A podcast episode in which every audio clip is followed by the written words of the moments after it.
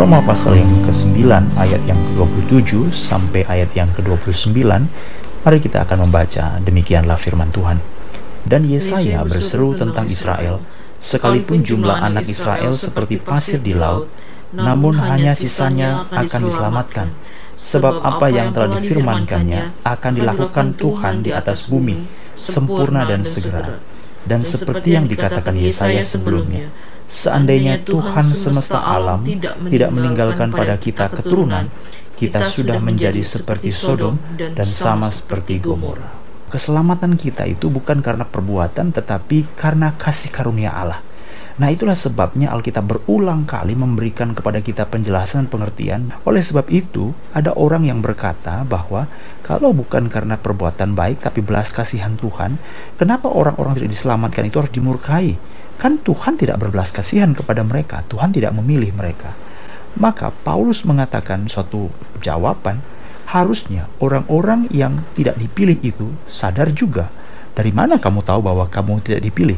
Ya, karena Tuhan tidak pernah beritahu siapa yang dia pilih, siapa yang tidak dia pilih. Pilihan Allah itu tetap dalam rahasia Allah. Bahkan kepada Esau pun yang jelas-jelas pada waktu di kandungan yang tua akan menjadi hamba bagi yang muda, Allah tidak mengatakan aku membenci Esau. Tidak. Dan selama itu Esau diberikan kesempatan untuk memiliki hak kesulungan. Tetapi waktu menunjukkan dengan jelas ada cukup waktu bagi Esau untuk memiliki bahwa dia adalah orang yang diberikan kesempatan oleh Allah menjadi anak sulung tetapi dia berkata, Aku sebentar lagi mati. Untuk apa hak kesulungan ini padaku? Lebih baik kacang merah itu aku makan, aku terima. Itu sebabnya dia menukarkan hak dari Allah itu hanya karena sepiring kacang merah. Dalam hal ini kita tahu bahwa Allah tidak terang-terangan mengatakan kepada Esau, "Aku membenci engkau." Tetapi, walaupun dikatakan dalam Alkitab sebelum mereka lahir, Tuhan sudah memberitahukan kepada orang tuanya bahwa Esau nanti akan menjadi hamba bagi Yakub, ada kesempatan diberikan Tuhan. Kesempatan diberikan Tuhan kepada kita. Tidak diberitahu siapa yang akan binasa. Kesabaran Allah adalah kesabaran yang diberitahukan kepada kita. Orang dipilih tidak tahu siapa, orang tidak dipilih tidak tahu siapa. Pilihan atau tidak dipilih hanya ada dalam pikiran dan hati Allah sehingga dia memberikan kepada kita semua kesempatan yang sama.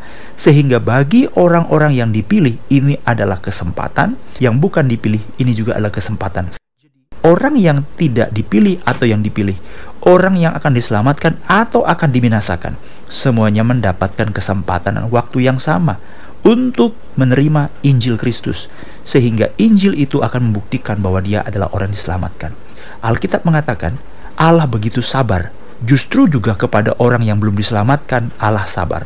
Sehingga kesabaran Allah ini bukan hanya menjadi peringatan, menjadi contoh, pelajaran bagi orang yang akan dibinasakan.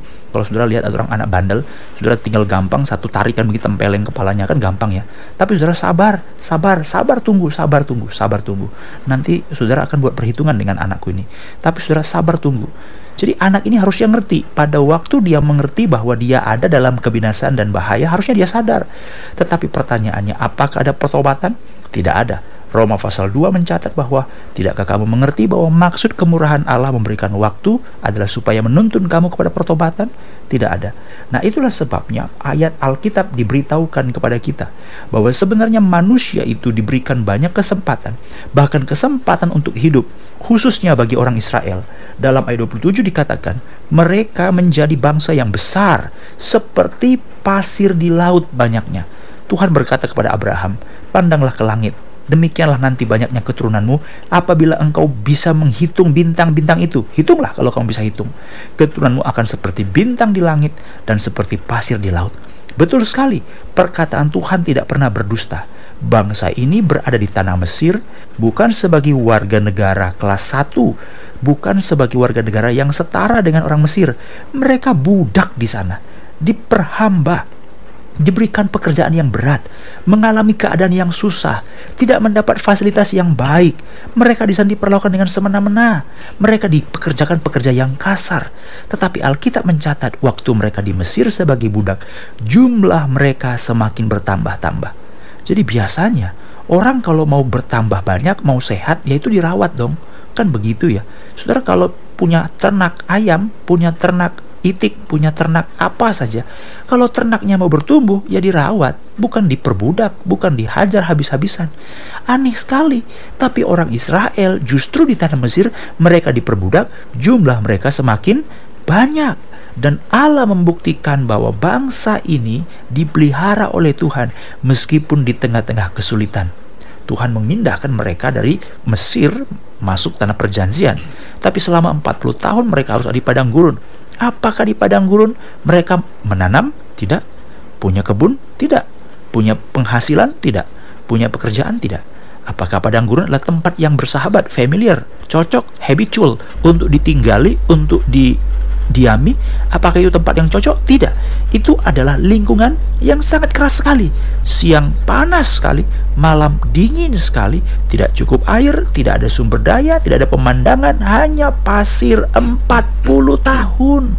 Banyak binatang-binatang yang berbahaya, tetapi Alkitab mencatat rambut mereka tidak rusak, pakaian mereka tidak usang, dan kaki mereka tidak hancur oleh karena berjalan dengan kasut itu. Pemeliharaan Allah begitu besar bagi bangsa ini. Apakah pada waktu di padang gurun selama 40 tahun bangsa ini menjadi bangsa yang hancur dan punah? Tidak, bangsa ini tidak punah. Allah tetap memelihara janjinya, yaitu bangsa ini tetap dipelihara menjadi bangsa yang eksis, menjadi bangsa yang besar sampai akhirnya mereka masuk tanah perjanjian, saudara-saudara. Waktu mereka masuk tanah perjanjian, mereka sekarang sudah punya tanah, mereka sudah punya ternak, mereka sudah punya kebun, mereka sudah punya ladang, mereka sudah punya rumah. Tapi apakah bangsa ini takut akan Tuhan? Tidak. Bangsa ini tidak takut akan Tuhan. Sampai Tuhan membagikan raja-raja untuk memimpin mereka. Sehingga mereka sama seperti orang-orang lain. Tuhan mengatakan, aku izinkan engkau memiliki raja. Karena mereka lah yang menginginkan raja. Sama seperti bangsa-bangsa lain. Tapi apakah pada waktu raja-raja itu muncul memimpin mereka? Mereka menjadi takut akan Tuhan? Tidak. Tetapi di tengah-tengah segala sesuatu ketidak takut orang Israel kepada Allah tidak pedulinya orang Israel kepada Allah, Allah tetap memelihara mereka.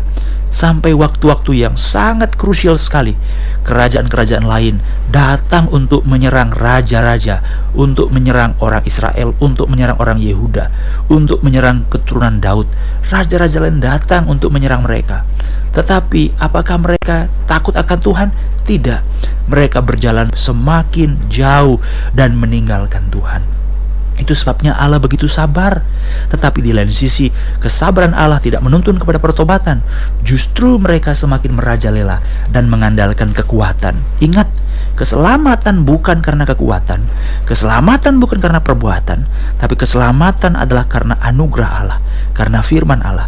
Itu sebabnya dalam Roma pasal 9 ayat 27 dan 28, istilah jumlah mereka yang banyak yang mereka andalkan itu diikuti dengan istilah apa yang telah difirmankan Tuhan akan dilakukan. Jadi bukan karena apa yang diperbuat orang Israel maka mereka diselamatkan, tetapi karena firman Tuhan. Mereka dipelihara karena firman Tuhan. Tuhan bersabar kepada mereka karena firman Tuhan. Tuhan tidak memunahkan, tidak membinasakan mereka karena firman Tuhan.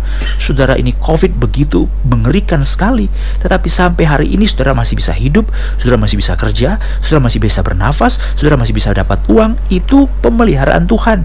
Itu bukan karena perbuatan kita, tapi karena anugerah Tuhan Tuhan. Alkitab berkata, ini karena firman Tuhan. Bangsa ini dipelihara karena firman Tuhan. Nah itulah sebabnya dikatakan dalam ayat yang ke-27 29, 28 sangat mengagetkan. Walaupun jumlahmu besar, hanya sisa saja yang akan diselamatkan. Apa ini maksudnya? Saudara-saudara yang dikasih Tuhan, waktu orang Israel itu berkembang, berketurunan, jumlah mereka bertambah banyak, tapi mereka tidak tambah takut akan Tuhan. Tuhan berkata, nanti yang akan diselamatkan itu hanya sisanya saja. Hanya sisanya saja yang nanti akan diselamatkan. Maksud Tuhan ngomong kalimat itu menceritakan adalah satu peristiwa yang terjadi pada waktu zaman Raja Ahas. Pada waktu zaman Raja Ahas, cucu daripada Uzia, ayah daripada Raja Hiskia. Zaman Raja Ahas. Ini raja yang jahat. Saudara bisa membaca kisah ini dalam dua Tawarikh pasal 28 mulai dalam dua Tawarik pasal 28. Ini adalah satu peristiwa di mana pada waktu itu Nabi Yesaya melayani di Yehuda. Dan pada waktu itu, kerajaan Yehuda diserang oleh saudaranya sendiri, kerajaan Israel, yang bersekutu dengan Raja Aram. Lalu mendengar serangan dari dua kerajaan ini, Raja Yehuda, Raja As menjadi takut, menjadi gemetar. Dan Tuhan berkata kepada Yesaya dalam Yesaya pasal 7, Yesaya, pergilah kepada Raja Ahas, katakan kepada dia, kenapa engkau takut mendengar bahwa orang Israel dan orang Aram akan menyerang kerajaan Yehuda? Kenapa engkau takut? Bukankah Allah perlindunganmu? Katakan seperti itu kepadanya. Lalu Yesaya mengatakan, Raja, kenapa engkau takut kalau kerajaan Israel dan kerajaan Aram akan menyerang? Kenapa engkau takut? Lalu dia berkata, mintalah tanda daripada Tuhan, bahwa Tuhan akan menyelamatkanmu. Dia tidak mau minta tanda. Kenapa dia tidak mau minta tanda? Karena dia orang berdosa. Kenapa dia minta, tidak minta tanda? Karena dia tidak percaya kepada Tuhan. Kenapa dia minta tanda? Karena dia tidak punya hati untuk Tuhan, tapi hatinya untuk berhala-berhala, untuk patung-patung, untuk dewa-dewa kerajaan lain. Itu sebabnya Tuhan bilang, mintalah tanda daripada Tuhan. Dia tidak mau.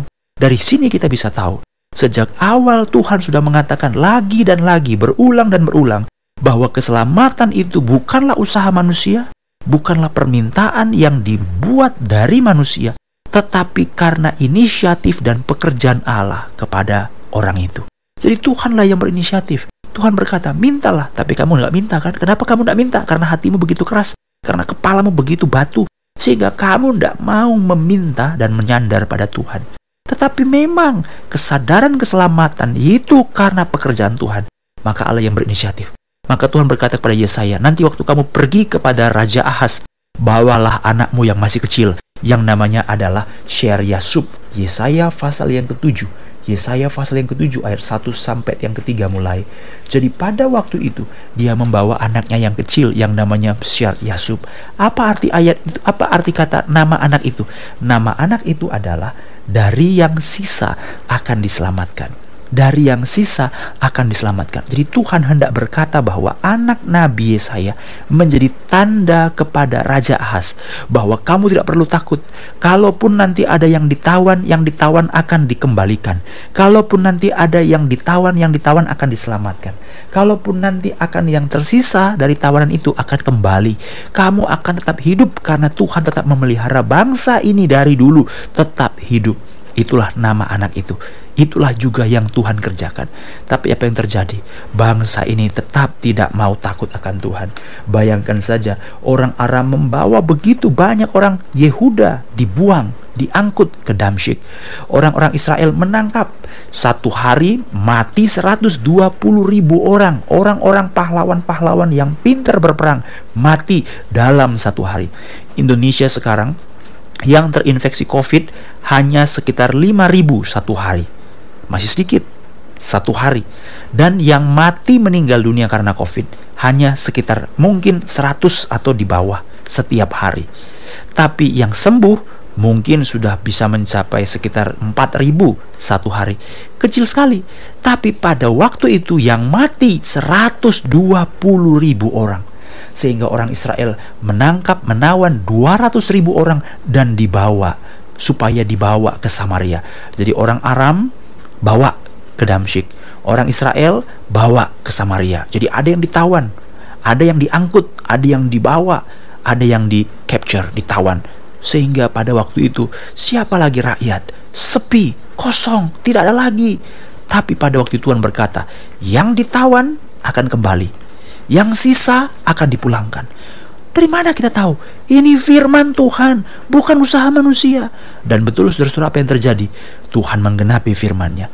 Orang-orang yang ditawan di Damsyik itu, itu banyak yang mati, tapi hanya sedikit yang masih hidup. Mereka pulang. Dan ada sekitar ratus ribu orang yang di tengah jalan, ditawan, mau dibawa ke Samaria ada nabi yang berkata, "Hai orang Israel, untuk apa kamu membawa saudara-saudaramu sendiri ditawan? Biarlah mereka dikutuk oleh Allah karena mereka tidak taat kepada Tuhan. Tapi kenapa kamu nanti akan dikutuk oleh Tuhan? Karena kamu juga melakukan perbuatan yang tercela dengan menawan saudaramu sendiri." Lalu mereka tinggalkan. Begitu pedihnya orang-orang tertawan sampai banyak di antara mereka tidak memiliki lagi pakaian untuk dipakai, tidak memiliki sepatu kasut untuk dipakai sehingga mereka menjadi orang yang kedinginan, orang yang telanjang, orang yang terhampar, orang yang terlantar di padang gurun.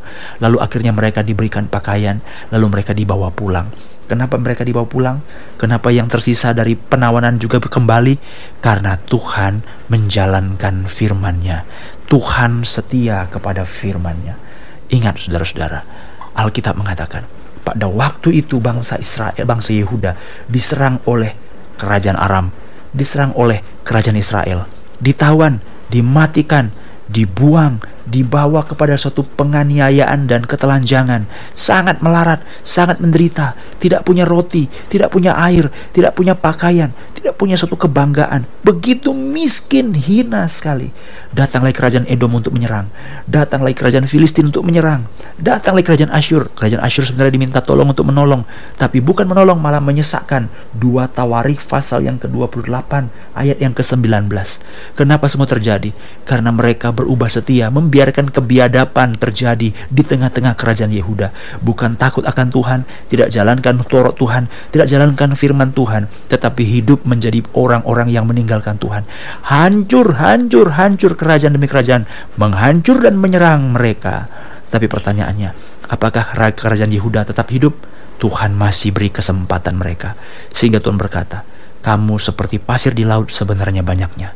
Tetapi yang tersisa itulah yang akan kembali. Itu sebabnya Yesaya berkata dalam ayat yang ke-29 Yesaya pasal 1 ayat 9 sebenarnya. Dalam ayat 29 dia berkata begini Seandainya Tuhan semesta alam tidak meninggalkan pada kita keturunan maka kita sudah seperti Sodom dan binasa seperti Gomora.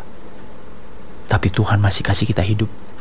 Tuhan masih kita kesempatan Tuhan masih kita kasih kita waktu dan Alkitab berkata, kesabaran Tuhan adalah waktu untuk bertobat. Siapa yang akan diselamatkan? Tidak banyak. Tapi jangan pedulikan banyak atau tidak. Pertanyaannya adalah, apakah engkau diselamatkan atau bukan? Apakah engkau adalah orang yang termasuk diselamatkan itu atau bukan? Jawablah pertanyaan itu. Karena seandainya Tuhan tidak memelihara dan meninggalkan kita keturunan, kita pasti akan binasa. Karena begitu banyaknya kesulitan-kesulitan ini.